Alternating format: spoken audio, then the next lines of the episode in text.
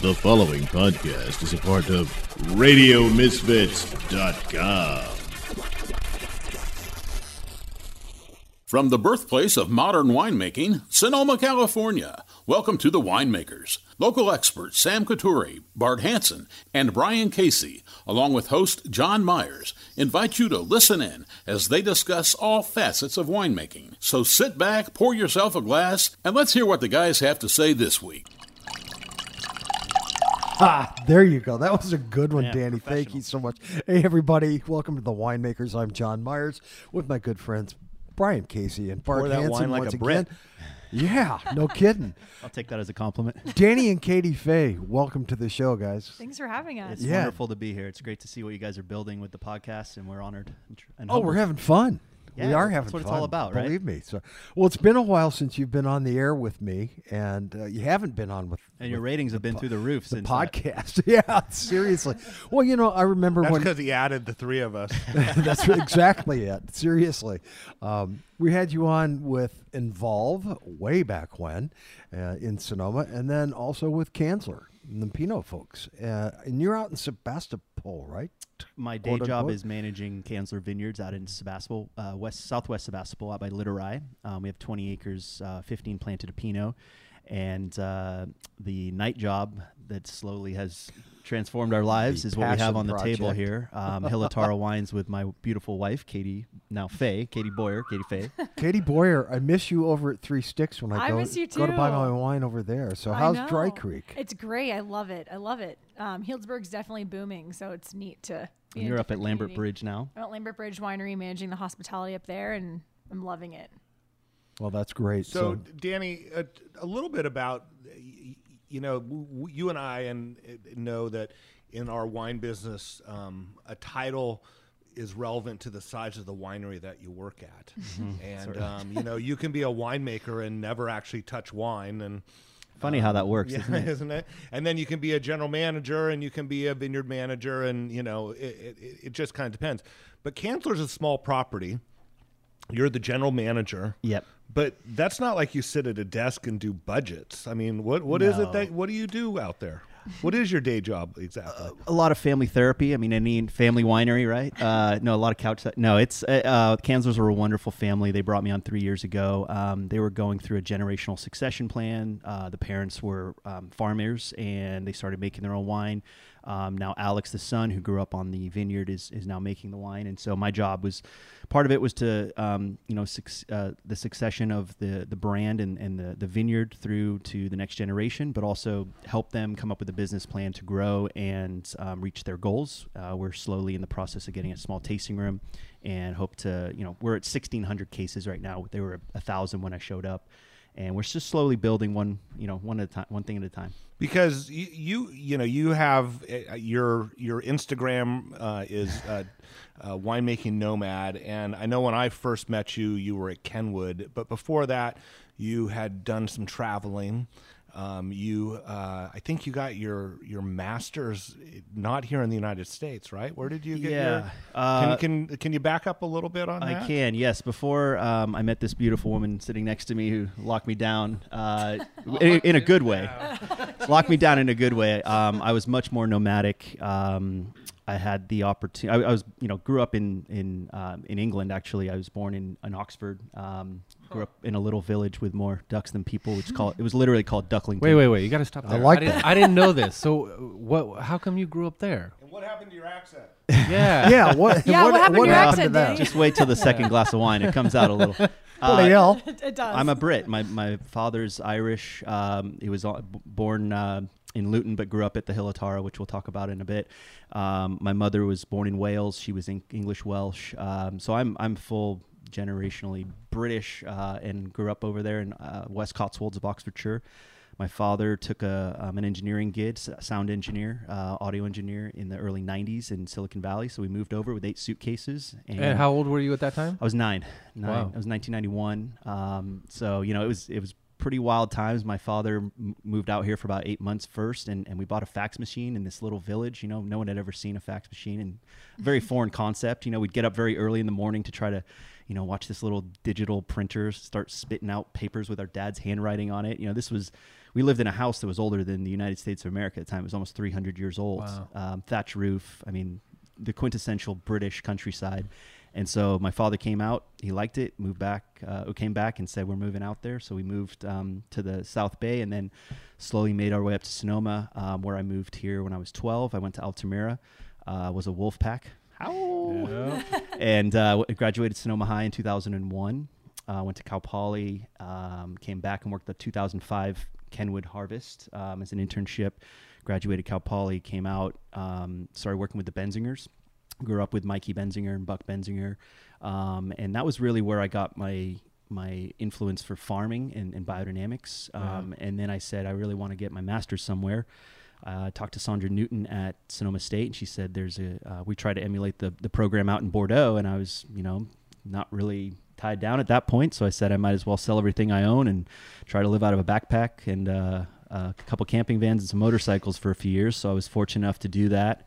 Traveled to about 22 countries, slept on 87 couches, uh, did about 125,000 miles of traveling, and at the time I started a, a Twitter handle or you know some sort of handle, whatever you call it, and wine na- winemaking nomad was much more appropriate to my lifestyle back then, and now I'm stuck down in here in California, which is you know not a, not the worst place in the world, but um, definitely had a um, an opportunity to go travel and finished my wine uh, MBA in Bordeaux, um, France, but we also studied in uh, Adelaide, Australia, UC Davis, and uh, wine, I'm, wine I'm intelligence. so in sorry London. about all this, Danny. I, really am. You know, I know. How long were you in Bordeaux for? Uh, the better part of 22 months. So I was kind of back and forth, um, depending on the couch availability Yeah. and uh, what what my budget was like, which was pretty pretty frugal at that point. Um, but I worked harvests all over the world.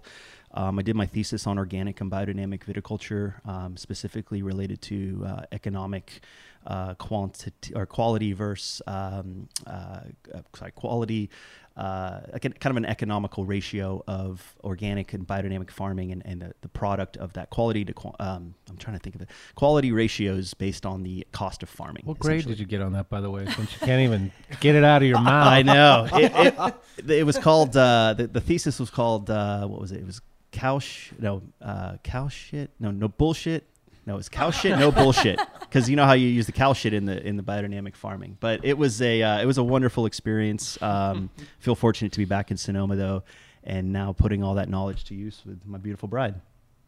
Yeah. When did you guys get married? In August. Wow. August fourth. Wow. So Where Where was the event?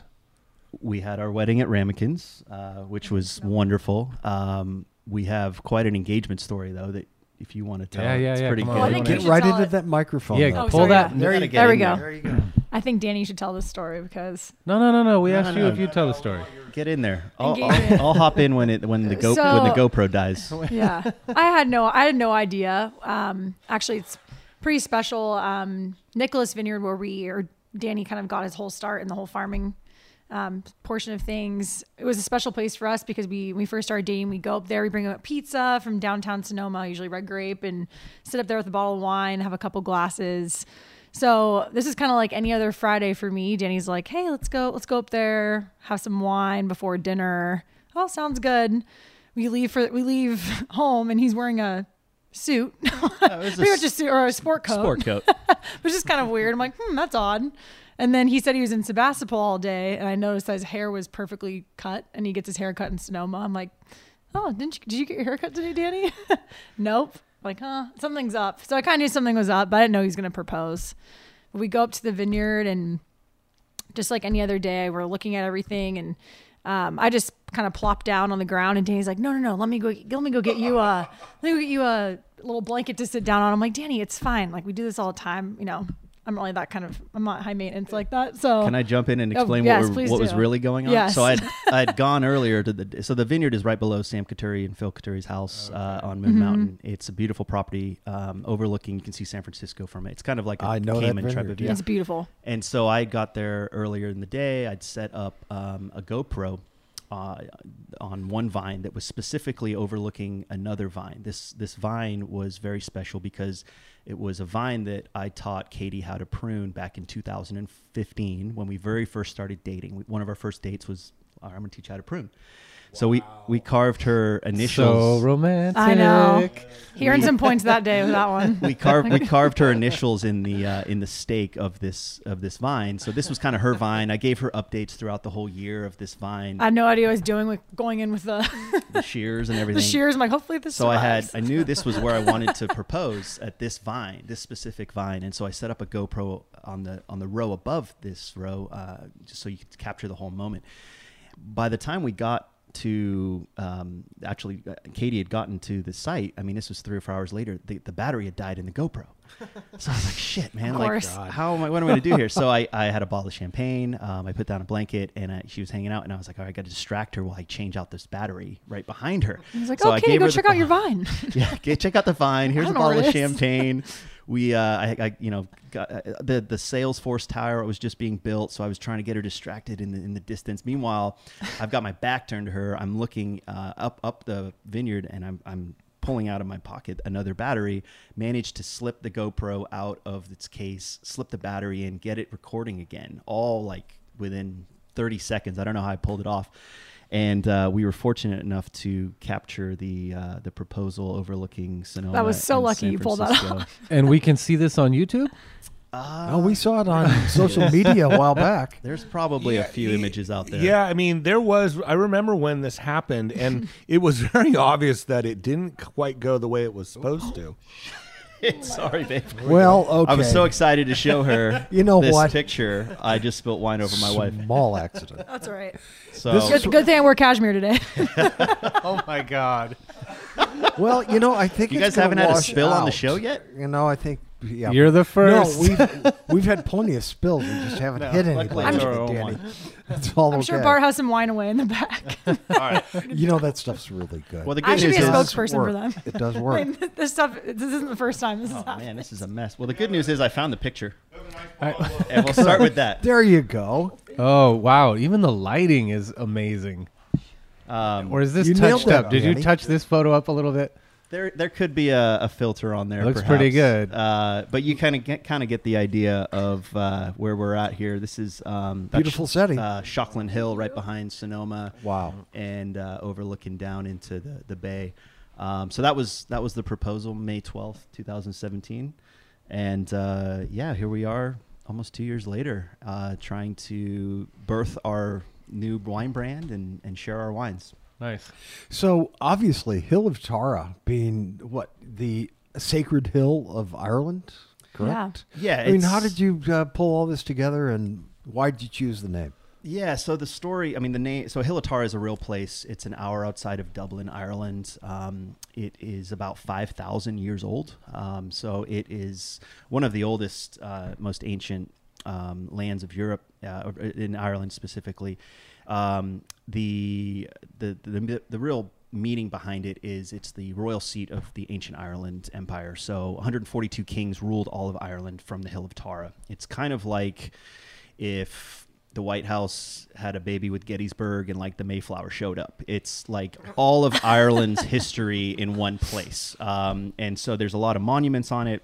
It's obviously very um, deteriorated in terms of like what it used to be, but still a mound is a hill. A mound is 508 feet. Um, and it's a it's a historical site now.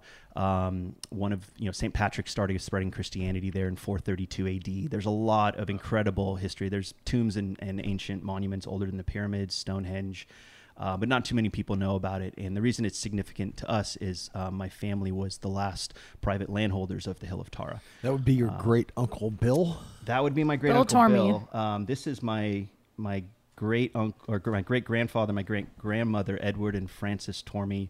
Um, this was actually at um, their uh, their uh, funeral. They passed in 1959 and left the property to my great uncle Bill, who was um, who sold it back to the government in 1974. Um, so my great grandmother um, and great grandfather were real, really the um, the inspiration behind this. They were they were the ones that really took Hill of Tara and, and from a farming standpoint, um, made it uh, beautiful. Um, my grandmother was born there. Um, my father grew up there on the hills, and so it's a very family. Um, you know, if, being out in Sonoma, I don't have any family out here, so I was trying to look at something that would.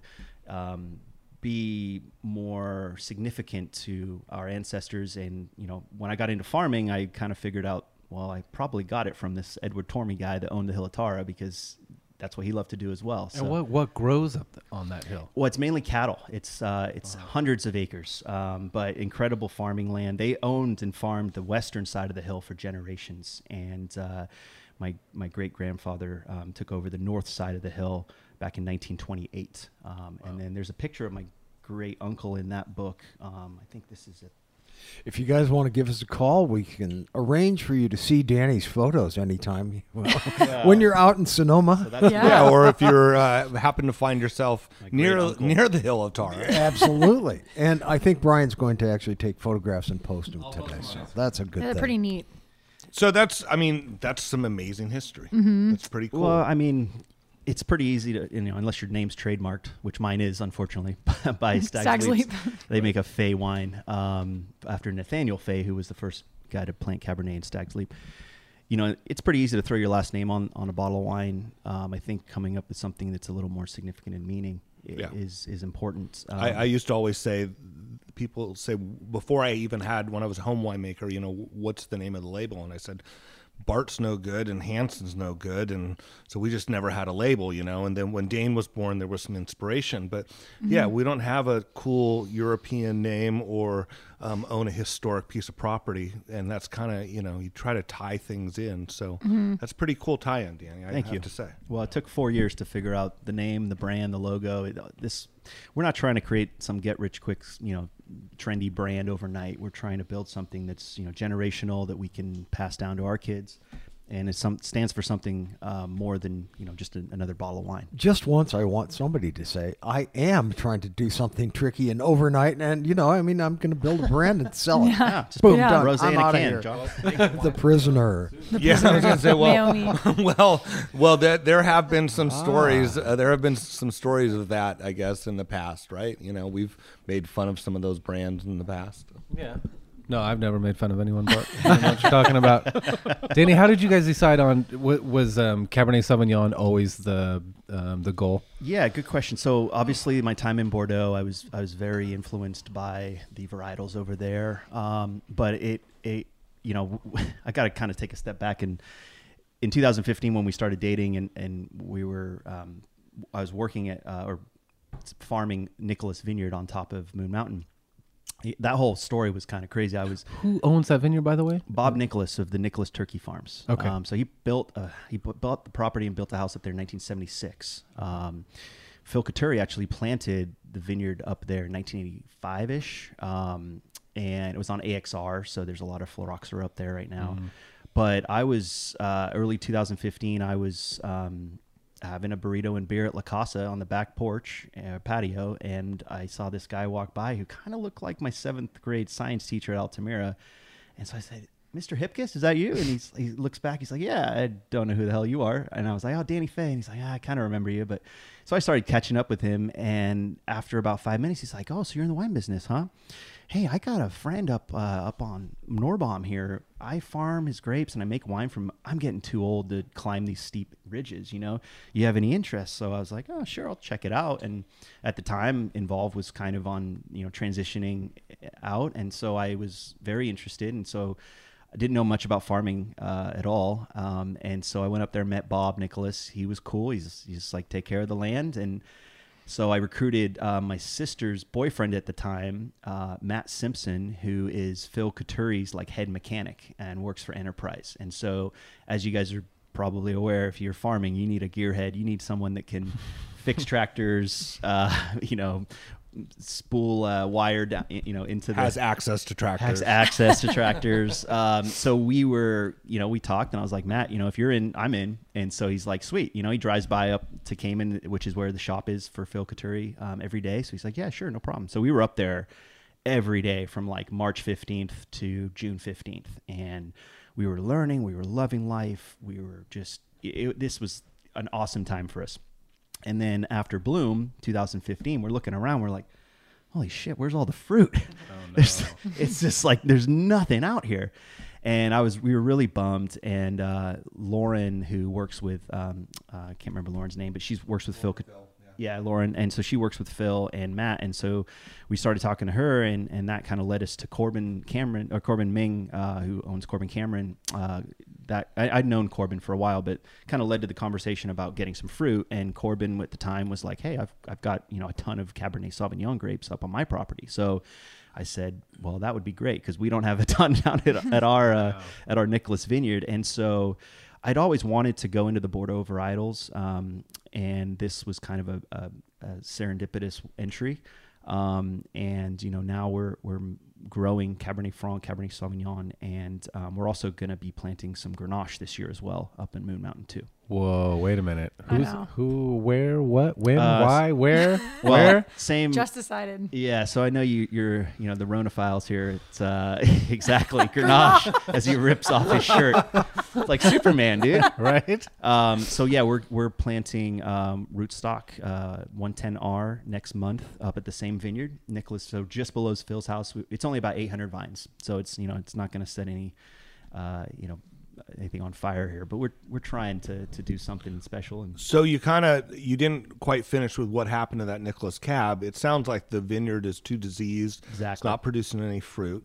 So you guys have pulled those vines and We- you're replanting, or you've developed a different area. combination. So yeah, those vines produced wines uh, for Gundlach Bundschu, actually, Nicholas Vineyard um, and Castle Vin- uh, Castle Winery in the late '80s, early '90s. Lance Cutler, um, Vic McWilliams were making wine from there.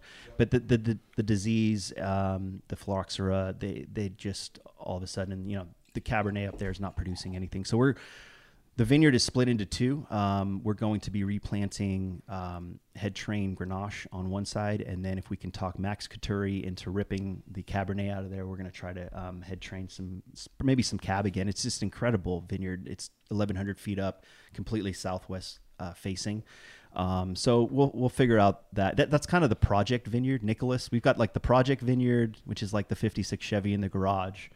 We've got like the Daily Driver, which is kind of Korbin's uh, vineyard that we we buy fruit from, and then we we also farm Cabernet Franc up in Kenwood um, in Kennybrook Canyon still. And we've been selling those grapes, but are now producing wine from those grapes as well. So, Great analogy with the daily driver and the project in the in the garage. not every vineyard's the same. And Is the phylloxera held in the vines alone, or does it get into the soil also? it's in the soil. Okay, so when you replant, what do you do? How do you get around that? you plant with phylloxera resistant uh, rootstock. That's it. It's the only only weapon you have. Well, I mean, or sand. in- if you have high silica soils, the phylloxera can't survive in that. So it- some of the, the old vines, like the Morgan Twain Peterson's using out in Oakley, those are own vine, own vine rooted. They, there's no phylloxera out there because it's all sand and the silica. They can't it can't survive in the silica. So In in the old days, you used to when a vineyard had phylloxera, and I always love to say the old days. Um, you would see they would take the piece of property and they'd rip everything out and they'd cover it in plastic, and then they'd um, inject methyl brom methyl bromide into um, into the soil, which is a which is a biocide, so it kills everything, and um, uh, and then you could Sounds replant. lovely. And so, you know, obviously, well, Nuclear bomb. I mean, we've had we've had these discussions, you know, every week it seems about um, you know uh, chemicals in the vineyard, but um, the business has gotten away from that. I think probably hundred percent now, and now what you do is you um, just plant uh, resistant rootstock. yeah, yeah. So we're planting 110R, and then um, we're gonna be planting uh, or grafting the Alban clone Grenache on top of that, and then hopefully in a few years we're able to start making wine uh, Grenache Moon Mountain. from Yeah, w- will you start maybe making rosé with it and then switch to red, or you're going to go right into? Uh, We're going. No, I mean, we don't want to hop on the rosé train. Yeah. Um, I think that there's you know advantages and disadvantages with Right. your you know Quick turnover. portfolio, and yeah. we want to build um, wines that are age worthy. Um, you know, we we have one wine to start, but we really want to focus on um, mountain vineyards, um, big reds, and kind of build our portfolio around um, that sort of pedigree. Cool. And so uh, Bart and I, I know, have started on the 2015. Um, you want to talk a little bit about this particular vintage? Yeah. So um, 2015, obviously, you know, quality over quantity. Uh, it's kind of, you know, not a lot of 2015s getting released in 2019. Um, it was a, Damn, it's beautiful. thank you. I, I I'm I'm in the same boat. I just released 2015. You just okay. Yeah. So I mean, yeah, actually, I guess it was end of 18. Yeah. Um, but yeah, it spent a little extra time in barrels and Mm-hmm. um, small winery, getting finances together and stuff like that. So Well, it's not the- congratulations. Thank you. well, we haven't sold the bottle yet, so we'll, we'll wait for that. Wait a minute. What? Well, we're, we're, we're so this hasn't. What was? Oh, you this- guys are some of the first people to Yeah. be tasting it right Seriously. now. Yeah. this- like that. You're probably in the Yeah. first ten people that ever try this wine. Holy crap! Um, so we did uh, 2015. I got a ton of fruit, uh, not- uh, 0.9 tons of fruit from Korbin. Um, we did a three-day cold soak, 18-day native fermentation. Um, ML went native. Uh, we did three splash racks um, to open it up over 22 months uh, in barrel. Um, I only had two barrels, so one French uh, or both French, um, one new Seguin Moreau Icon A, and then one once used Gamba barrel. Um, and so we are trying to create a style that's approachable but still um, elegant and um, fruit forward. The extraction in Cabernet is very easy in California. Um, you have to certainly. Uh, you know, watch your oak tannins as well. Um, we really wanted to age the wine and make sure it was ready for release. So we did 22 um, months in barrel, and then we age it in bottle for about 20 months as well. So it's it takes four years from um, the time we, or almost four years from the time we picked to, to the time we release. So we're going to release this wine on St. Patrick's Day, um, which is three weeks from yesterday, I believe, and uh, try to get it out there into the world. So, so how is this going to happen? Is it going to be through um, mailing list You have a, and you'll send out a thing? Yeah. So we only had we made 53 cases, so 636 bottles, um, and obviously that is you know r- it prohibits the amount we can distribute. Um, Well, how many are you hanging on to? I'd like to hang on to about 10 to 15. Yeah. Um, so we're only going to sell about 400, 450 bottles. Um, so that model, you can't really get too crazy. Um, so we have a mailing list of a couple hundred people that we're hoping to. Uh, so that we're hoping we will support us. We don't know yet, uh, but we, we basically will send out an allocation, e- an email with an allocation of probably about six, three to six bottles, and you can wish for more if you need. Um, and then we'll try to accommodate as many orders as possible before we sell out, hopefully. Um, So that's kind of the the model we're, we're shooting for. Katie uh, worked at Kosta Browne and, and some other higher end pedigree wineries that are in very you know Kosta Browne kind of came up with the allocation model in a sense. So she's she's very familiar with it, um, and we think it'll work well for for us trying to get going. The Yeah, hardest we- part about the model is telling people no, which hopefully that'll become our issue eventually. Right. It's kind Yeah. of a dream, I guess. So but- then, so that first um, offering is just going to be the 2015 Just cab, 2015. and then they'll have to wait another year to get Yep. the 2016. So it's going to be a. That's good. I like how you're kind of, you know, nice, slow, Slow and roll, steady. right? Yeah. We will release um, this cab on St. Patrick's Day every year. And uh, we're just increasing the production by one barrel a year right now, which is kind of all we can afford. Right. Um, but that's that's kind of our model. We're not trying to, um, like I said, get rich quick overnight. This is um, you know a, a business model that we're hoping we can eventually move full time to. But we both have full time jobs um, and other things going on in our lives. So it's a, a side hustle, a night job that we are very passionate about, and um, I've put our life savings into. And so we're hoping that we can slowly build something that people will admire and, and find to, um, you know, resemble, you know, resemble and, and complement a lot of the other higher end Cabernets from Sonoma.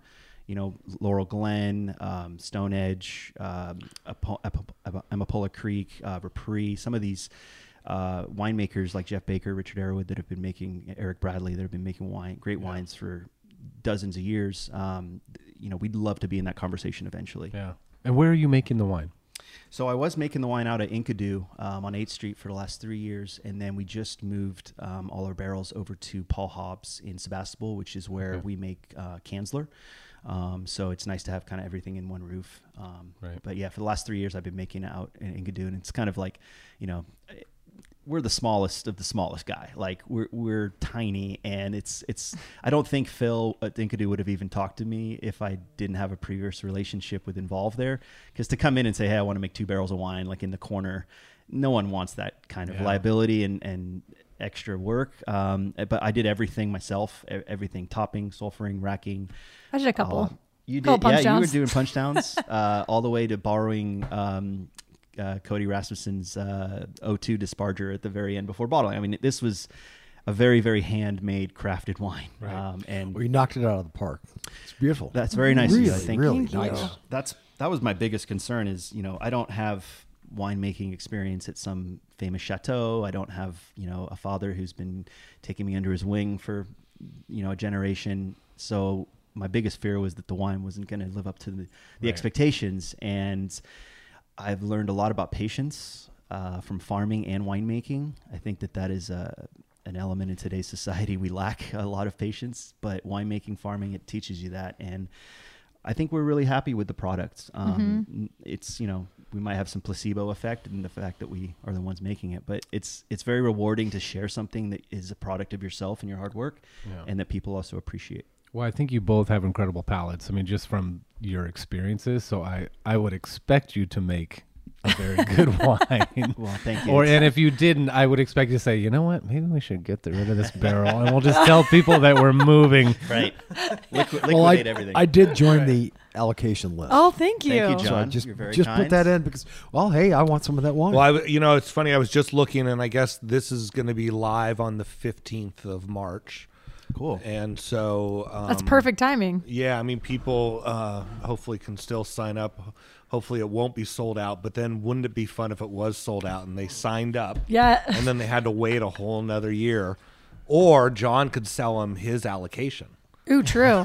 True. That's a decent black deal. market. I like that. How about one of these bottles? I could go out and flog this out on down, Yeah. down in Sonoma on the square. and I mean, we really tried to put a lot of thought in everything from the packaging as well. I- I- You know, not just what's in the bottle, but what's. Um, We didn't want to outside, skimp. too. I mean, it's our first release. It's kind Yeah. of the first first impressions are huge. you want to talk about? Well, I was going to say, I noticed that the artwork is done with someone with a similar Last um, name. so there must be a little bit of a story there. Yeah, so that's um, my mom actually. So she's she's an artist. She's she doesn't give herself enough credit, um, but she is an artist. So I'm from Ohio originally. So she lives down there, and she does art. I mean, she has a whole art room. And Danny found this really captivating photo. Um, that's the Mound of Hostages on the Hill of Tara. So it's kind of this mysterious, uh, brooding photo. Um, The mound of hostages. The Mound of I- I, Hostages. saw that on the uh, on the website. It's a sacred Mm-hmm. burial ground where a lot of the kings were buried, um, and it's. I mean that that monument is dates back to 2895 BC. Um, it's one of the oldest monuments in northern Europe. Um, pretty cool story. And Yeah. found a picture that had always really captivated me. Um, it's got a bit of mystery behind it. There's a story there, and we we're trying to find someone to. to Yeah, so I, I showed the picture to my mom and um, I just asked, I mean, we really wanted to tie family into all aspects of our label. And um, so my mom drew up a little mock of it and we loved it. She did oil, all oil paints for it. And um, yeah, I think it's just pretty, it's pretty neat to have it tied back to family again. It reminds me of what Alice Pennis does. Also, she Yeah. she's done a couple of labels for Sam's uh, over at Winery sixteen six hundred. Mm-hmm. Certainly. Or actually, this one was a label for uh, Girl in the Fig, I believe. It was for one of the uh, right there Vigneron de Vie? uh, labels, correct? Yeah. She's so talented. Nicely Which done. I still am bitter about because I had a label for that wine. And it had a motorcycle on it. It was so badass. and then I was told, no, Alice is doing the label. Your dreams are crushed. it was like gang style um, writing. It was it was gonna be so awesome. I had the whole thing. Maybe our. Grenache label, you never know. I was going to say, do you? There it is. I was say, do you still? You didn't give that up to those folks, did you? Oh, good. I'll, I'll I'll shoot it to you and let me know if it looks good to you. If you you know if what you're going for is Have a little a- edgy vibe. is a little 80s uh, graffiti New York motorcycle gang uh, look. never then know. there's- I got Totally you a market covered for that. I, I'm sure. Or like Irish some- gang theme. now, do you have do you still have friends and family in Ireland? Oh yeah, everybody's in Ireland. And Are they losing their mind about Brexit right now? Uh, we don't talk about Brexit. That's a mess. Yeah. no kidding. I mean, Yeah. how those people got talked into that mess, I have no damn idea. Seriously, it's, it's- one of the biggest, stupidest blunders I've ever seen a country make. Yep. So, Katie, how did you um, end up in Sonoma, California from Ohio? Oh, oh, everyone thinks Ohio, but it's Ojai. O J A I. Oh, Ojai. Everyone's like, I've- wow, Ohio, you came so far. Ojai, got Ojai, it. Yeah, so, about you- six hours south. Yeah, but so you, in in and it, that's wine country. yeah. Oh yeah. and I always thought, honestly, I always thought I'd end up down there, but um, so I graduated high school. We don't have to say when. You guys can figure it out by when I tell you. Um, but I graduated high school during the, rec- the height of the recession, um, and so I was going to be a business major as it was, but you know, I was chatting with my dad, and, um, and he was like, you know, I really think you should focus in more of a niche market. What about the wine industry? I mean, you love people, you love, you know, you're outgoing. Just the whole farming aspect's really interesting. It could just be a good move for you. And so he actually bought me um, the How to Launch Your Wine Career book by Brian D'Emilio and Liz Thach, who actually ended up being my professor at Sonoma State, which is really way. neat. Yeah, so it kind of came full circle as I was 18 but just reading reading the book and just kind of seeing all the different facets in the wine industry you could go down you know different um, avenues i was just so intrigued and just fell in love with it even in high school. Um, didn't have didn't have wine then but I was kidding. Um, but um, I ended up going to Sonoma State and did um, the wine program there. And I always thought you know, I moved to Santa Rosa which was just so different than in Rohnert Park just so different than little town of Ojai, but um, I ended up falling in love with it. And as I made more connections in the wine industry, I just I felt like I'd be kind of stupid to leave. So I ended up staying. And um, actually, my first internship in the wine industry was at Kosta Browne. And um, What a lousy place to Yeah, I start out. Seriously. well, I Come think they hired me because they felt bad for me because I was 21 drinking, you know, Sauvignon Blanc from Marlborough, you know, 799 Marlborough from, or Sauvignon Blanc from Trader Joe's. And I go into my interview and I really had no idea what Kosta Browne was. There was just a posting on the Sonoma State website and went in and they ended up hiring me as their first marketing intern. And it was such an incredible experience and such a great, great way or great place to get my foundation in the wine industry. And then And- you've been a lot of other prestigious wineries since, right?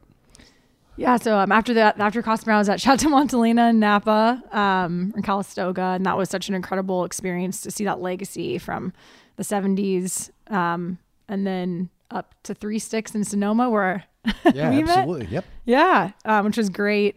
Um, and Bill Price was was at Kosta Browne too, so it kind of came full circle for me, working for Bill, for Bill Price again for his own label, which is really neat. And you got to hang around with Bob Cabral, who Love formerly Bob. of Williams Selyem, who was one of my favorite winemakers. Oh, me too. yeah. Bob's amazing. Yeah. So seeing his legacy as well, and um, yeah, I mean, incredible. Now I'm at Lambert Bridge, and yeah, it's just been really neat to kind of. The wine industry is so so interesting, and I think it's more so the people that you meet, which really has just kept me in the industry. All the mm-hmm. amazing people you meet along the way, and And is Jen still the winemaker at she Lambert is. Bridge?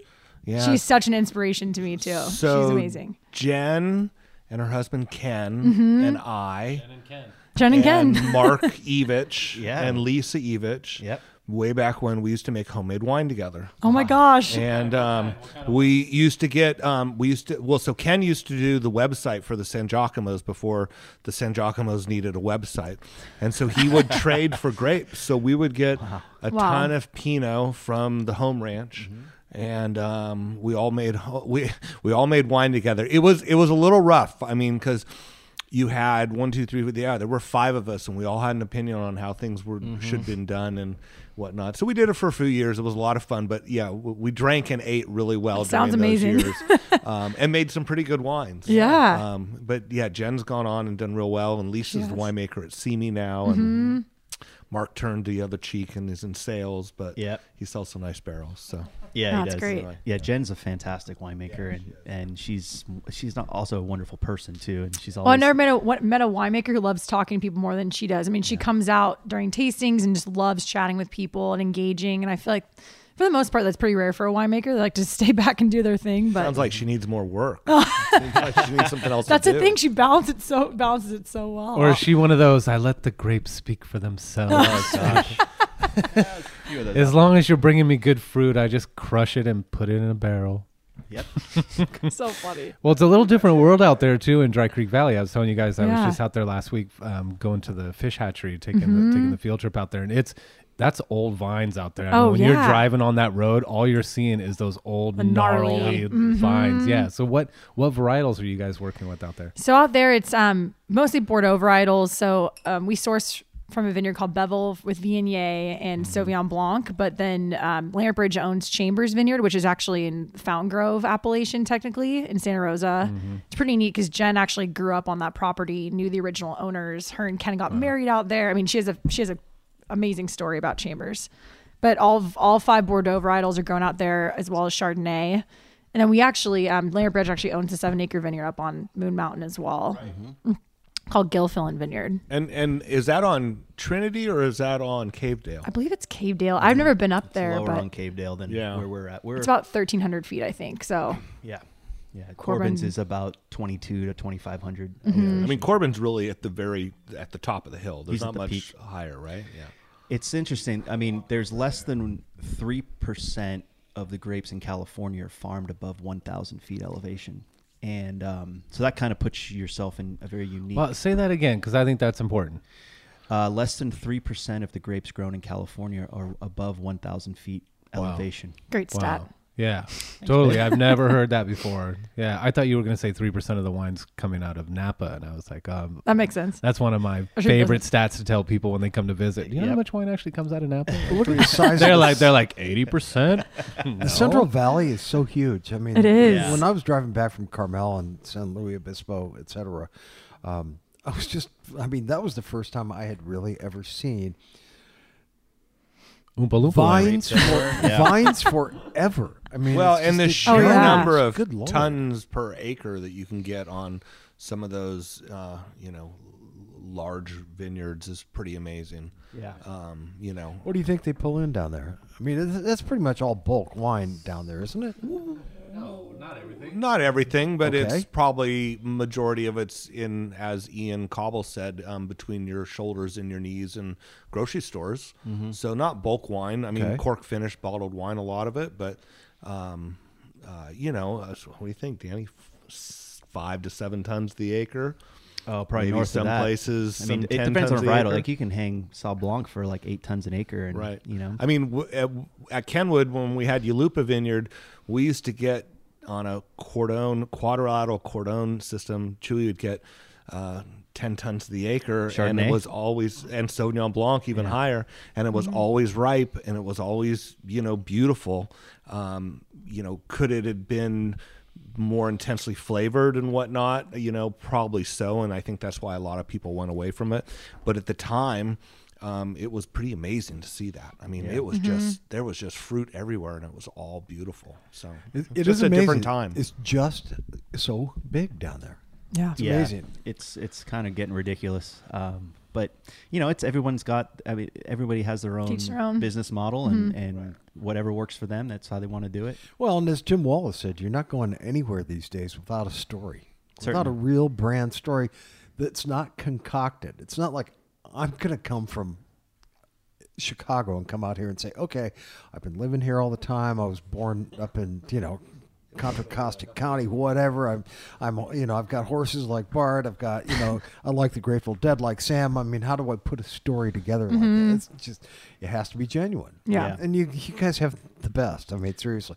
Now I saw you stick your nose in that glass and swirl a little bit. Is this a 16? What do you? What do you? Get out of here. What are you thinking when you do? Do you want us to explain powerful so elegance? you know what I, uh, you know, b- before before you guys go into that, I'm gonna put in my two bits after trying the 15 and 16. And you know, Phil talked in uh, a couple episodes ago. Phil talked about his favorite thing is to uh, do a vertical tasting.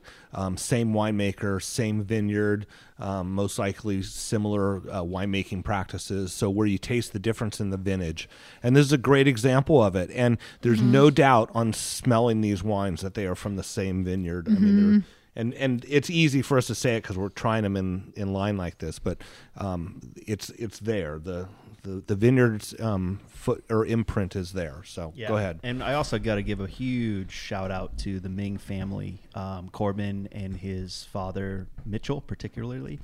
Um, they could have easily said like, we don't, you know, we're not interested in helping out you small guys. They are the nicest family. Um, they are so supportive of us, and they've given us such an incredible foundation to be able to have this opportunity. Like without them, we're not even sitting at the table.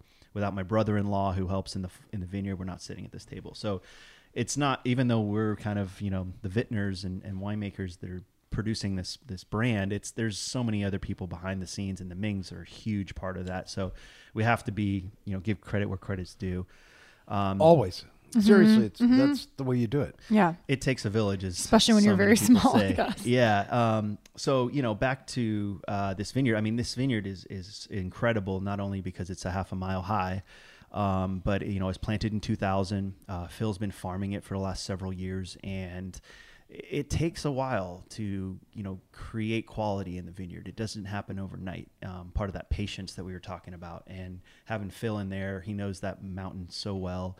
Um, he converted everything from cordon to cane pruned, uh, lowered the yields per acre, um, started doing cover crops. I mean, it, it was you know a transformation over time, but now it is producing some incredible Bordeaux varietals. Um, so I'm excited about what Korbin's making. Um, there's a couple other small wine winemakers that are starting to pull fruit off of there as well, and uh, we feel blessed to be be a part of that vineyard now, um, as well as you know farming our own vineyards as well. Um, so yeah, 2016 totally different vintage. Uh, it was the fifth year of what we call like the five year drought, you know, 12, 13, 14, 15, 16. Um, we had in 16, we had what's called, what most people call the March miracle. We had a, a large, uh, warm set of storms come through in March that um, kind of, you know, gave some water into reservoirs because it was so late in the season. It didn't create a lot of snowpack, um, but we still had quite a bit more water in 16. So we had a lot more uh, growth throughout the year. You had to really, really make sure your canopy was managed. Otherwise, you were getting a lot of green vegetative um, uh, taste in, in the wines. Um, the other thing that was interesting about 16, and this happened in 17 too, is there was a lot of, there was kind of these heat spikes around Labor Day. And the big difference that you'll see, especially in Sonoma, is, is the Valley 4 cab will ripen in kind of like early to mid September and the stuff that's up on the mountaintops, it won't ri- real. It'll ripe. It'll ripen in terms of sugar, but not um, uh, physiological ripeness until middle early October. And that extra month of hang time is huge for the ageability and the quality of, of what I can of the wines. I believe. Um, Yeah, what did Phil say last week? Ripeness is not Brix. Correct. No, there's there's the physiological ripeness, the sugar ripeness, the acidity. I mean, th- all these need to get factored into the into the pick call. Yeah, I mean, you have to be in out there tasting the fruit. You have to taste the juice. You have to wait for the color of the grapes to start to, you know, go from looking like watermelon juice or strawberry juice to something dark. You know, uh, because you can get their sugar. You can make a 14 and a half alcohol wine, but it won't taste very good. Yeah, and actually, I brought um, something that you would probably like to geek out on. Yeah, we were looking at these maps before we started the show today, and you've got really interesting maps of your vineyards where you're showing that you got a lot of undulations in that vineyard. You said a lot of hills and small uh, valleys, and you you said you had a map that showed indicated the vigor of the plants itself and how it varied between a low spot and a high spot of what it was doing. It's pretty fascinating. Well, and also, John, remember, like Phil was saying, when you're farming on top of a mountain, there's going to be areas where there's soil and there's areas where there are rocks. And that also has a lot to do with the vigor. So that's also part of what Danny's going to be um, reading in this map that he has. Yeah, I mean, the advantages of technology in today's farming world have allowed us to improve significantly. I think one of the most fascinating things I've learned about farming is there's so much that happens underneath the soil that we don't see or take into consideration. We just see the vine and we're like, oh, that looks healthy or that looks like shit. And it's all about like what happens under the soil is a, the, the, the, the, the stuff that we see is a product of what happens in the soil. And so one of um, one of the things that we're we study and and that um, the Mings and Phil have uh, put invested into is uh, an NDVI map, which is a normalized difference ve- vegetation index, and this is a satellite image that um, provides you with an aerial view of the vigor of the vineyard, and so you can really understand what areas are uh, heavier and lighter in canopy, which will determine pick calls, uh, taste, and and uh, quality of the wine. So that's that's kind of a fun um, piece of information to, to study and to help get get better at making um, wines from the same place vintage uh, dependent you know so it's it's really smart and important to start investing in these sort of things that help you become Right. better um, you know to not only farm better but also to make better wine And and are you able to make changes? So if you see there's an area in the vineyard where there's less vigor, Yeah. then you can go in and say, okay, what's going on here? Yeah, we can prune it back to less buds, you know, and so um, less buds will create less, you know, less less canes, and less canes will have less vigor. So, Right. um, all of this information relates to um, pick calls and and um, at the end of the day, how you're going to be making the wine. And ideally, you'd like to see that probably your vineyard all the same color on that map. It You makes know what I mean? Pick se- It make, makes pick calls a lot easier when the block is consistent. Yeah. Um, the block five that Korbin gave me is probably the hardest block to pick, and that's probably why he gave it to me. It's got a half of it's on a forty percent grade. It's got a swale in the middle of it that just gets a ton Forty of percent grade. So you Oh, just yeah. you just no uh, tractors. You No- just tie Katie off and, and send her down. I was gonna go up there and start. Katie, go I was gonna when it was snowing up there last week. I was gonna go get my bobsled and start snowing going down the hills. Man, it was like a straight slalom. Um, and then I've got a couple uh, soil maps as well that I think are very important for um, when you're fa- on the farming side. Um, and, and obviously, How does the, how does the soil match up with the vigor map? I mean, as Bart said, what Phil was talking about, you know, he's growing in pure rock though, you know, Yeah. that he makes into a vineyard. So at some point, is it is it more the undulations like you were saying before, or is it more the Well, it's soil? a combination all of all of them. But the, the soil up in Moon Mountain is is you know primarily volcanic, basalt, obsidian, uh, granite. And what's great about the the mountains is the lack of topsoil. You only have about 12 to 18 inches of topsoil, and then the vine will start getting down into this volcanic rock, and the volcanic rock breaks really easily. So the roots can get down and very good, uh, very well drained, um, very low fertility. So the vine's got to work, and when it's working, that's what we want. So it's a pain in the ass to farm. The vine probably hates it, but goddamn, it makes some good wine. You know, John, I I always associate it with um, you know wines that come from when when they have to struggle and when they come from diverse soils and they have the influence of all of that you know rock and and and volcanic material. It gives the wine um, it makes it very unique. Um, it makes it multifaceted um, and it gives the wine some soul as opposed to some vineyards that are grown in really really deep soils up in the Russian River and no offense to any Pinot producers up there at all but the wines can be a little more one dimensional you know or the grape flavors will be and someone's going to hear this and, and and call me out on it but I'm just saying It just starts a good discussion. yeah, it does. It, yeah, as I said, you know, you can't make change until you have a conversation. So, um, but in general, yeah, mountaintop fruit makes more unique and um, uh, different wines. and age-worthy wines. I think um, Yeah. the you know the climate is so extreme up at that elevation. Uh, you have a lot of big differences in, cha- in um, temperature. The winds are ex- extremely volatile up there, and that that, that climate and conditions will um, directly impact the fruit and ultimately the wine. So when you take when you swirl and you you smell this and you taste it, what are you getting out of it? Describe this, Jimmy. Well, my wife has a better palate than, my, than I, so that's, I'll let that's her not take true. this one. I'll take Well- either opinion. I think on both the 15 and the 16, I was uh, I was surprised by the bright acidity in the wine, and I think that's just the vineyard in general. I think you think mountain vineyards won't have that for some reason, but this, I mean, The acidity is a very unique factor in Korbin's um, vineyard, and, and I got a couple numbers here that'll kind of blow your mind. And I, I honestly haven't found someone that can give me an explanation for this yet. But the it actually um, the wine gains acidity. Allow me. the wine, the- You need an opinion real bad. He's got a real bad so opinion. uh, so I picked this. Uh, this is the 16. Okay, so I picked this on October 13th, 2016. 21 days on skins. In the light of the moon. Uh, I think I, I avoid I avoid full moons on picks. There's too much microbial activity. But um, so my my pre-fermentation numbers. So this this sampled when I first picked it. and It came in at 3.59 pH, 4.6 TA. Post primary fermentation, the pH went down to 3.4 and the TA went up to 7.3. And so somehow during primary fermentation, this wine gains acidity, specifically uh, titratable acidity. It's it, the same thing happened in 15. It went from um, 5.31 TA to a 6.9 TA. And so it's really weird because the, the wine gains acidity during fermentation. um, the acidity doesn't drop out of these grapes like at all. I mean, I'm, I'm picking in the middle middle middle of October at 26, 25 to 26 degree Brix, and it's still got you know a ton of acid. That's I mean, I think some of that speaks to the diurnals, you know, the temperature um, fluctuation Mm-hmm. between the heat of the day and at night.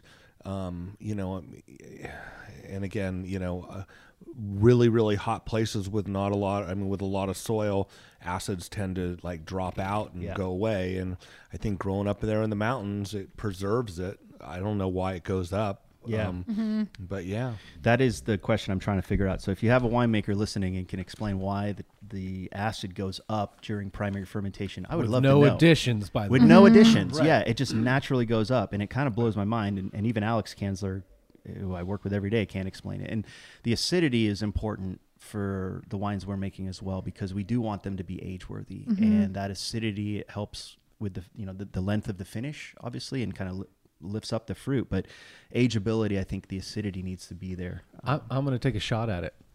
I'm going to say that there is some acidity that is locked in the tannins of the wine that somehow then get released at a later date. during temperature ferment. uh, Once it hits 85 Whatever degrees. you were going to say, I was going to say yes. Bart's laughing. I, Everybody's yeah, laughing. you know, I mean, well, it sounds good. It does but sound I didn't go to UC. Sounds like a Coturri line of bullshit yeah, to me. I, I didn't go to UC D- Davis where they teach you how wine is made. yeah. Um, yeah, you know what I my impressions of the wine is one, it has great um, uh, varietal characteristics in both the aroma. I think right now the aroma's a little not closed, but it's not very expressive. But I think that goes along with the wine. It's very very young. It's a long Right. time in barrels. Yeah, this It's, one was it's you know bottled- mountaintop fruit. This was bottled uh, 10 weeks ago, the 16. I, am thinking that the um, when the bottle's about half open or half full, and then when there's like 25% left, then it's really going to start Yeah, showing itself. totally. Um, the acid is great because it does give the wine nice lift, and the tannins are nice, tight grain, fuzzy tannins. Mm-hmm. Dan- Danny, I think you guys did well. Thank you very much. For you know, that's my two bits. Keeping the integrity of the varietal is important to us. I, you have so it's so easy to over extract in California, and I think Over extract and over oak. yeah, Yeah. and over and so we really do our. I mean, the style we're going for is approachable, approachability, um, ageability. And true expression of the vineyard without. Yeah, and so you know, it's um, with with the small quantities we have, we can't make a lot of mistakes. What uh, what kind of retail are you going to put on these? Uh, we are selling those for seventy five dollars a bottle, um, and hopefully we can we can get that. Just make sure that's my- the hardest part. Pricing Just make is sure so my hard. allocation gets slotted in there. I. I just I just got your email. I I like it. saw it. well, and just so everyone knows, when you're talking about Moon Mountain, and, and I've spent um in the last month spent quite a few days up there at Repris and BWise and um just doing some tastings and tours, and I I try to explain to people that if if you just hop over, especially when you're someplace like up at Korbin Kameron, you just hop over the hill a little bit, you're gonna pay 150 200 Twice easy, easy. uh, Oh, yeah. for a bottle of cab, but you're just hopping over this side of the ridge, and you're getting, I think, even better quality as far as I'm concerned. Um, arguably better better wines for what you're talking about. Seventy five dollars is Thank you. You're talking about value oriented wine, Yeah. and but it's a premium project. I mean, it's it's it's a high end wine, but Yeah. at that price is still a value oriented. You drop this Right. on anybody with a Napa taste bud, mm, hundred and fifty dollars. I went to a tasting last week in Napa, um, and there was multiple uh, cabs out, and obviously making cab, I want to go and explore, and so I start tasting, and I ask retail, and the cheapest one I could find was two twenty five, Holy shit! and Really? I Today's mean, world. Ouch, it's, come on. You know, y- Napa is a four letter word that allows you to triple your price. And I'm it's, sorry it's- about that. It's well, you know, I think it just is, as as the consumer gets more educated and as, as we do a better job of, You're right. um, you know, eh, Moon Mountain's only been an AVA for a real AVA for like four years, right? Well, that being said, look at the price increases too for Moon Mountain. Yeah, I mean, and- I think Kamen's is at two twenty five, right? For Kashmir or I think it's it's up somewhere It's up up there. there, yeah. one ninety five. but there's so many incredible wines coming out of Moon Mountain District with the talent of winemakers up there, um, Bart included. and uh, you know, it's going to take a bit of time for people to probably realize like oh instead of that 225 i can go get a bottle of moon mountain for half the price and it's just as good it'll take Or time but it'll better. get there yeah Or yeah, better. And, I think it's more approachable. Yeah, and it is. Um, you know, we get we need people to be aware of the uniqueness of Moon Mountain Mm-hmm. and its proximity to Napa, and you know, and and let's face it, in the grape growing has changed a lot um, in the past ten to fifteen years up there, and uh, all for the better. Um, you know, going for more site-specific farming as opposed to just general farming of grapes, um, which is really helping with the quality. That's really interesting, though, Bart. You know, really choosing, I guess, your battles where what fits best in this particular small microclimate. And I, you know, it, it only takes people how many years to figure that out. I mean, how how long have they been growing up there at Moon Mountain? Uh, se- yeah several decades i mean Yeah. it's uh, it's not a new And how about Napa? When did they start producing? Really? Well, I, I, that could be argued. I mean, the oldest commercial winery is here in Sonoma Valley. I mean, that's where commercial wine business in California started. is All right. in When did Sonoma Napa Valley. explode? 80s, Se- late Mondavi. 70s, 80s. Mondavi, Robert Mondavi Okay. would be that, and you know there were very few wineries um, at that point. But you know, remember we had this whole conversation with um, Tim Wallace or Mike, but remember Robert Mondavi said to Bruno Benziger, you know, you can't Fighting call variety. those, you, You can't, can't call, call those Chardonnay. Chardonnay Chardonnay like that at that price, and and Bruno said, but it is Chardonnay, so. Um, And I think the other challenge is Napa is so good at um, identifying what they are about. Sonoma's so much bigger. We can grow anything here. We can go killer Grenache. We can go grow killer Gewürztraminer. But it's Sonoma's so diverse and it's so spread out that the identity of it is not seventy-five dollar Moon Mountain Cap. It's more Pinot Chardonnay, and so I think that it, it- it's going to change. There's going to, I mean, change is inevitable. The the goal that I hope for is that with people like Phil Coturri up there leading the charge in farming, and guys like Jeff Baker, Eric Bradley, uh, Richard up making the wines, like over time, people are going to really respect Moon Mountain. It's going to become essentially the the best cab spot in Sonoma. I agree, and I'm I also really love the Sauvignon Blancs that are coming off from Moon Oh, yeah. too. There's something about them that um, Stone Edge. Oh, th- oh amazing, right? Even mm-hmm. Kamen and Kamen, Petroni. yeah. I mean, all of them are just mm-hmm. solid Sauvignon Blancs, where you're getting a lot of that Sancerre like qualities too. Mm-hmm. You're getting a lot of that real nice grapefruit oh, quality. I yeah. mean, they're just delicious wines, and s- so it's almost yeah, it's almost like we got our own little Bordeaux Hill up there. it's true. Yeah. Yeah. Yeah. Oh, we oh, didn't Morgan have some Semillon growing up there? He's got one Gewürzt. point? Or, oh, it's Alta in the, Vista. It's in the um, Monte Rosso vineyard, right? Oh, so that- yeah, so might- there's there's Semillon. The oldest Semillon in California is um, uh, in Monte Rosso. Um, We used to get a little bit out of it at Lasseter. Um, Carlisle gets some, and Morgan gets some. And then he's got a Gewurz vineyard that's quite old. That's also up in Moon Mountain District. Um, uh, and then you know, don't forget also that down on the northern side of um, of uh, Sonoma Valley, uh, the Montecillo Vineyard owned by Karin Lee, which was Mike Lee's um, uh, property. Um, th- you know, you have Arnott Roberts making cab there. You have um, Morgan Peterson making some wine from that and stuff. And so there's a lot of people, you know, young winemakers, established winemakers, all um, leading the charge for for Moon Mountain, Sonoma Valley. How do you think it's going to change, though, Bart? You made a comment off mic. Uh, it's going to change from Pinot Chard. Oh no, I'm not. I'm I'm saying uh, you know Sonoma County, um, and again Sonoma County is much bigger than Sonoma Valley. Sonoma County as a whole has been kind of been recognized as Chardonnay and Pinot Noir land, and and and good for us. Um, it- it's awesome, but. I think it's kind of lost in that has been, you know, Zinfandel um, and Cabernet. That you know somehow it's it's not as high a quality or it's, it's not as as recognized. I shouldn't say quality. It's just not as recognized just because the other have been so popular. I mean, Chardonnay and Pinot Noir. That's Well, yeah, that's you're talking right about now, the right? old, yeah, the old Um, style. You know, and then let's look at you know what's going on with the Rhone varieties coming in, and Right. You know who and We're Well, I don't know- queuing your Grenache again to open up your sweater. I don't, th- I, I don't think we're going to be a, uh, a Rhone style only. here, Rona alone, but nonetheless, I mean, everybody's going to get more known. As Danny said, everything has its spot here in the valley. Well, and we're then very this- diverse. right? And there's a whole discussion about some of these, you know, the Iberian um, varieties, um, and you know those hot varieties with climate change, and how are they going to make it? You know, Verdeo, um, and and um, and stuff like that. I just read another article yesterday about England.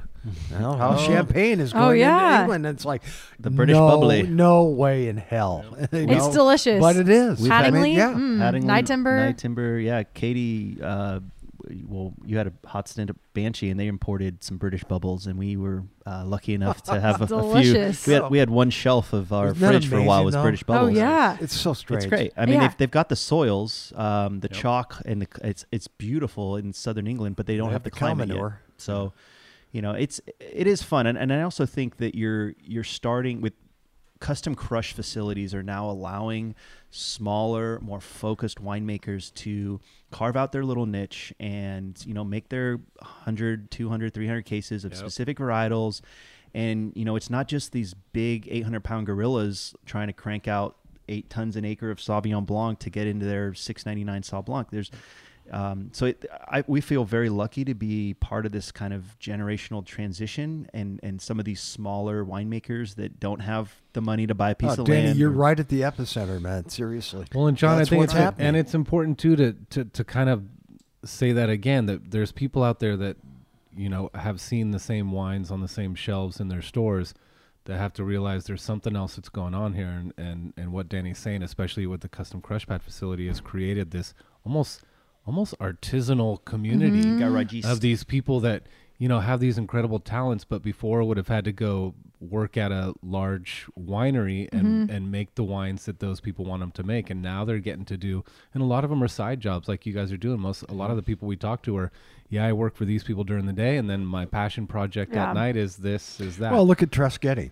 over at uh, Bialy with his Aesop wine. I mean, that, that's his passion project. Or um, um, Mathis. right You Yeah. know, I mean, look, Mathis has been at. Um, Well, you know, was at Ravenswood for- making for Zen at long time. Ravenswood Right. forever and ever and ever, and now he's got his beautiful Grenache. I but it it. Yeah. just takes a little more work it's not it's not going to your store and, and seeing what's on the shelf it's saying listening to a podcast like this or going going online and or you know finding the right resources to to say oh these are wines that are being made in super small amounts that I have access to through email or a website that can actually get sent right to my house and is a very different wine than something I'm going to get in the stores. Yeah. Um, I loved that conversation you guys had with Ian Cauble about the addition of sugars to a lot of the wines that are in the supermarkets, and I thought that was really interesting. That there's a reason people are um, sort Flocking of to it. enjoying those Yeah. those yellowtail type cupcake um, Yummy. wines, Three right? grams of sugar. That you can get in my 7-Eleven right across the street from Sonoma State at this point. Yeah. Um, yeah, what you guys are doing um, is very special, and I like the way you've started slow with the with the just doing the one cab, and then you said moving on to a Cabernet Franc coming up soon. so excited. so Yeah. you see Grenache going into the ground. We are, yeah. I mean, Um, we started. Uh, so I spend about 200, 225 days a year in the vineyard with my brother-in-law, um, mainly on the Cab Franc vineyard that's up in Kinney Brook Mm-hmm. Canyon, 1,600 vines, um, clone four on one or 1103 Paulsen. Um, we've taken over in, at the end of 2015. We started uh, farming it, and we've been farming it for three years. We started selling the grapes to Deerfield for a few years, and um, they were very happy with the fruit. And then finally, last year, we were able to take a ton off of the vineyard. So we're now making Cab Franc, uh, Cab Sauv from Korbin's, and then we're, we'll do a red blend too. So some of that Cab Franc is actually in barrel right now. Yeah, yeah, absolutely. Yeah, we've got uh, we've got three barrels of Cab Franc and five barrels of Cab Sauv from the 18 vintage. So Nice. I don't know if we're the smallest uh, winery in America anymore, but we're pretty darn close. Well, Danny, and- go ahead. Sorry, I was going to say the Grenache. What I wanted to tell you is that when Bart and I were pouring at the Chronicle um, um, wine tasting uh, last week or the week before, I thought one of the really cool, funny comments was a was a woman that was there with her parents, and she was kind of explaining they were familiar with Pinot Noir and Cabernet, and, and Grenache wasn't something they were very familiar with, and she she explained it this way to them. She said, "Oh, Grenache is like the new hipster Pinot."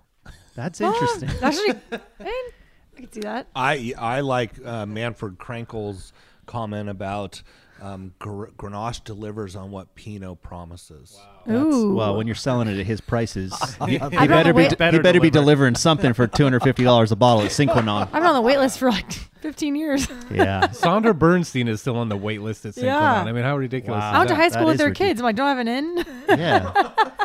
Well, we've heard uh, stories about Kosta Browne allocation being the one holdup in a in a high powered divorce. Oh, You know, it's certainly. like, no, you're not getting it, and you're not keeping it. Well, and I was So- telling Danny earlier that I just had a couple in, in for dinner last night that was looking for a Pinot, and they saw the Kanzler on the list, and, and the guy was like, "Oh, they have the Kanzler," and he said, "You know, I used to buy Kosta Browne, but the prices just kept creeping up, and Yeah. getting higher and higher." So he said, "I finally figured out." Well, their Kosta Browne is from the Kanzler vineyard. Why don't I just reach out to these Go the Kanzler people and find out if I can get the wine directly from them? So he's been a happy wine club member for Oh, a that's while. awesome. Very cool. Well, you know, you go to the source. You know, you don't have to cut out you cut out the middleman, and Yeah. we're selling it for eighty. They're Kosta Browne's selling it for 110, 120. Right. Um, but yeah, no, we're excited about the Grenache edition. I think it's um, it's an underappreciated varietal. I mean, if I'm not mistaken, it's the most widely planted red varietal in the in or cultivar in the world. Yet in in California hasn't quite taken on from a consumer standpoint. Um, so we're excited about it. I think it would complement uh, a red blend Cab Franc and Cab Sauv really nicely, especially from uh, you know, don't tell Robert, but we're gonna go grab some budwood from him uh, up at Kamen later this year and try to um, graft over. So it's an exciting project. Um, we're very, very dedicated and committed to the the, the vineyard and the winemaking side, and excited. You're the one who finally um, explained what clones were. Because when we were talking, remember at Yeah, we did a, when we did um, the one seven seven, the six seven one one five six six seven triple yeah, seven. okay, and then a blend of all. Yeah. And so, I mean, you had us pick out our favorites and which one had some structure, which one had some backbone, et cetera, and which ones were our favorites. Yeah. But I, I found that very interesting. And, and, you know, you've been referencing it anytime you say, yeah, we're going to plant this, it's clone, whatever. So thank you. I, I appreciate you explaining that to me years and years and years ago. but it dic- took somebody like you to m- make sense for it. Well, if anyone, I mean, I think the simplest way to explain it for people out there that don't really know a lot about wine is if you got a tomato plant, you got a tomato plant it's got different tomatoes. Everyone has different tomatoes in their garden. And so, Mm-hmm. you know, along the same lines, you got just different clones of grapes and different vinifera. Yeah, but vinifera. knew- I knew that there was a tomato and maybe a beefsteak tomato. Yeah. Well, maybe a Roma tomato. Uh, But right. other than that, Right. no. I use the automobile uh, metaphor in that, you know, Toyota's Toyota, but it's got Corollas and it's got Tacomas. Right. Just like Cabernet Sauvignon or Pinot has, you know, 115 and 777. It's like one is a sedan and one's, a, you know, a, a truck. And they're go. both Tacoma or Toyotas, but they're both, they're different models. Yeah. You're so good at analogies. That's appreciated. I get it. From, you know who I get that from, or I get my analogies from is Mike Benziger. He he is the king of analogies, man. but it helps you understand it better. I, I feel very blessed to have him as as ment- as one of the mentors. so, just one wine is being released March 17th, mm-hmm. coming up Yeah. here in just three the weeks. 2015. The twenty, yeah, we're releasing Okay. the 2015. Um, yeah, that was my favorite right there. Bingo. Uh, yeah, hit. so I'll let my beautiful wife explain how to get your allocation. Yeah. Um, so we have a our website. Um, it's hill of, Tar- hill of tarawines.com and um, there's a little button that um, you can sign up and join our allocation list. So that sends an email. It's to easy, me. everybody. It's easy. It's- real it's easy. really I did easy. it talking to her. So- Yeah, it's, it's no really, commitment really is necessary to get on yeah the list. um but we yeah go ahead and s- sign up on there um i'll reach out to you i'm sending out an email a little save the date email about a week before and then the floodgates will open on St. Patrick's Day. on st patrick's day so it's For all gonna 400 bo- bottles? yeah yeah, probably 400, 420. so every every Um, year it's always going to be on st patrick's day until we have The a fall release. Yeah. so we'll have two years with the spring release and then we'll have a fall release and then we'll probably, if you're local, we'll either drop it off. Um, if you're out of state, we can ship it. Uh, Mm-hmm. But yeah, it's it's exciting, nerve wracking. Um, it's a lot of emotions because it's It's our little you- you- baby. You, know, like we've been behind the scenes for four years, whittling away at this, and you know, you get one first impression, you get one opportunity. Um, so we're we're super excited, but also very nervous at the same time. For four years, you've been putting out money. Yeah, well, that too. Well, that I too, mean, Oh, yeah. that we talk about The on cash the flow. I mean, Or lack this is a capital intensive industry, Mm-hmm. and when you enter into something and you pay for your grapes, you know, two or three months after they've been picked, um, and then you don't start selling those uh, wines from those grapes for four years later, and you've been paying monthly dues for um, the barrel storage, and then buying glass and developing labels and corks and et cetera, et cetera, et cetera. It's it's nice to look and see. Oh, we'll have some income Yeah. that you can dump right back. Oh yeah, into. yeah. The income's gonna last like six Right. six months until the next harvest. I You mean, just don't realize how expensive things are until you start your own brand. You're like, wow. I mean, every Yeah. little thing adds up. Are you gonna? You're not gonna use a capsule on this, are you? no, we're not. We have a little uh, wax with, top. With no offense to my capsule No, that's okay. uh, friends, um, no, we we have uh, Amorim cork. We moved to Diam cork actually with Kanzler, but that's another conversation. Um, but th- you know, we're traditionalists. Um, cork for us is part of the rom- the romance of opening a bottle. So we're we're cork. Uh, we did put a little wax dollop, kind of like Coturri, on the uh, on the top. He was supposed to help out, but then bailed on the, the day before. Uh, typical Coturri. Sam? No. No. Um, but no, he gave me. But for his to his credit, he did give me uh, some good advice on on the wax dollop. Well, I've I've complained to Sam about the wax before because working in restaurants, Certainly, you yeah. don't want to cut through Oh, yeah. wax. You don't want to cut through. But Sam, the way he does his wax and the way you've done it as well, he explained the reason for doing is that he likes when people have the wine in their cellar and the bottles are laying on their side that they can immediately identify his wines with Yeah. that little red capsule. And I Yeah. said, okay, that makes sense. But It's hard know- the foliage. Like, is that it? Is that Well, it? I think right, right. I think when you also when you when you dip, um, that that it becomes messy when you. But the the, the buttons are relatively easy to get through. Yeah. Um, just a little dollop on top, but. Yeah. You know, packaging is uh, for us. We wanted it to be as important as as the, what's in the bottles. No, Mm-hmm. you guys, you have some nice glass. I can Yeah, tell. and nicely the labels done. are beautiful. Nicely done. Thank you. Um, but nice yes, glass that when you think that you have half a bottle left, there's only a small glass. Oh, don't you hate that? That's the worst. Man, Yeah. They're like, oh, there's still some left. Oh, no. Oh no. order another bottle. Order another bottle. Yep. yeah. Hillatara.com. Wines. Yeah. right. So, how do they get in touch with you, Katie? So there's an acquire tab on the website. Um, so you click that. We have a little form just because you want to get to know you on a more personal level. Just fill out your name, how you heard about us, Your credit card number. your credit card number if you'd like, your social security. No, I'm just kidding. Um, but fill that out, and then um, I'll be in touch with you. I'm kind of, I guess, on the marketing side of Hillatar more so. Katie at hillatarawines.com. Mhm, Katie at hilloftarawines.com. And follow Danny along on uh, Instagram. He posts a lot of good uh, stuff from. Oh, that's not me at all. That's Katie. Uh, Okay. At, Hillat- at Hillatara Wines. well, winemaking nomads. Winemaking Nomads. yeah, me. you guys both post some good stuff. You know, I'm always a little worried that T- Danny spends too much time setting up the camera when he's out working, um, because he gets some incredible shots. Well, yeah, the He Go- does, he GoPros are pretty magical things. Um, but no, Isn't that amazing? Katie, The time I mean, lapses. they and- they did create an entirely new way of taking photos. and it's They fun did. to like n- you know even the vineyard side of things is so far in the shadow of you know the bottle of wine on the table.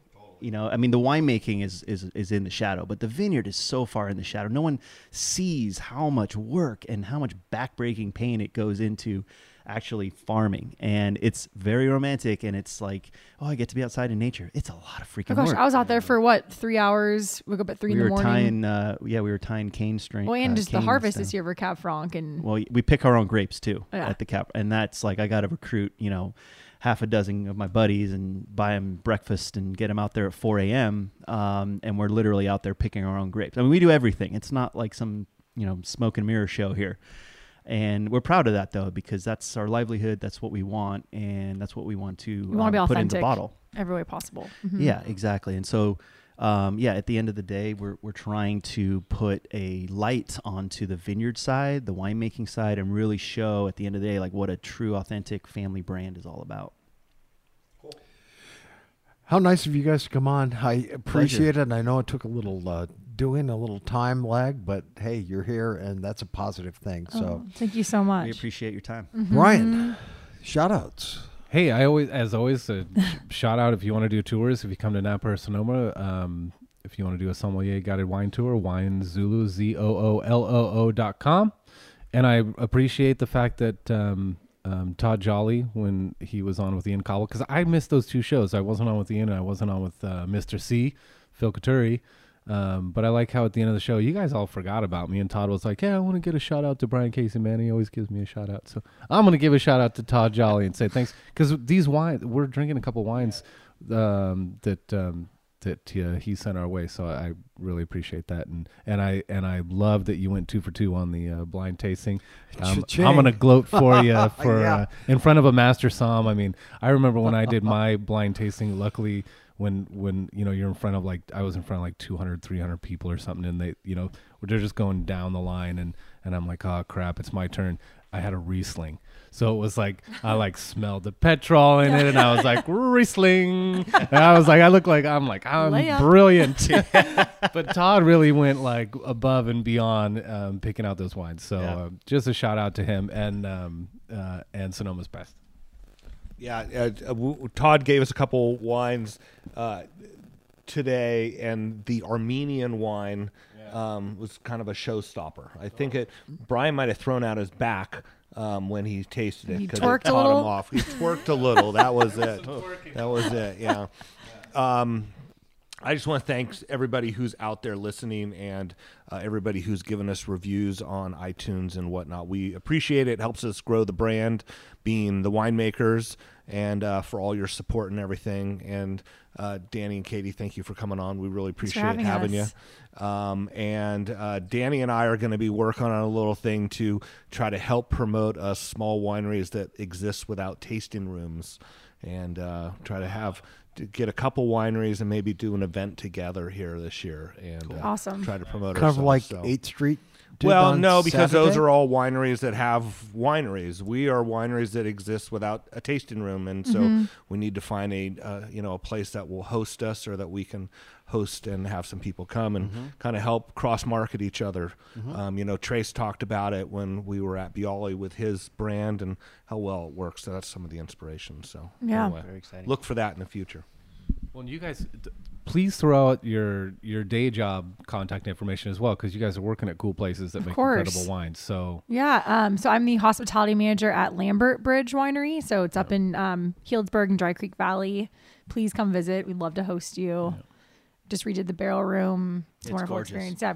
Beautiful Bordeaux varietals that Jen Higgins, our winemakers, crafted. And Beautiful uh, facility too. It was a mean, the- beautiful the picnic garden. Redwood barn. We just went by appointment on January 4th. So feel free to just reach out to me directly and I can set you up. But Nice. we'd love to have you. nice. And I'm at Kanzler Vineyards. We're also by appointment. We're um, we have uh, 20 acres of Pinot out in Southwest Sebastopol. If you want to come and visit, um, or you can go to kanzlervineyards.com and get on our mailing list. to Get some killer beautiful Pinot. Pinot. Yeah, It's Thank my you. favorite. Now I get to drink it all the time. nice.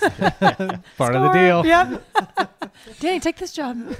All right, well, hey guys, thank you so much for Thank you, uh, John. getting back on the air Oh, with us. So much appreciated, and thanks for listening, everybody. We'll see you next week. Take care.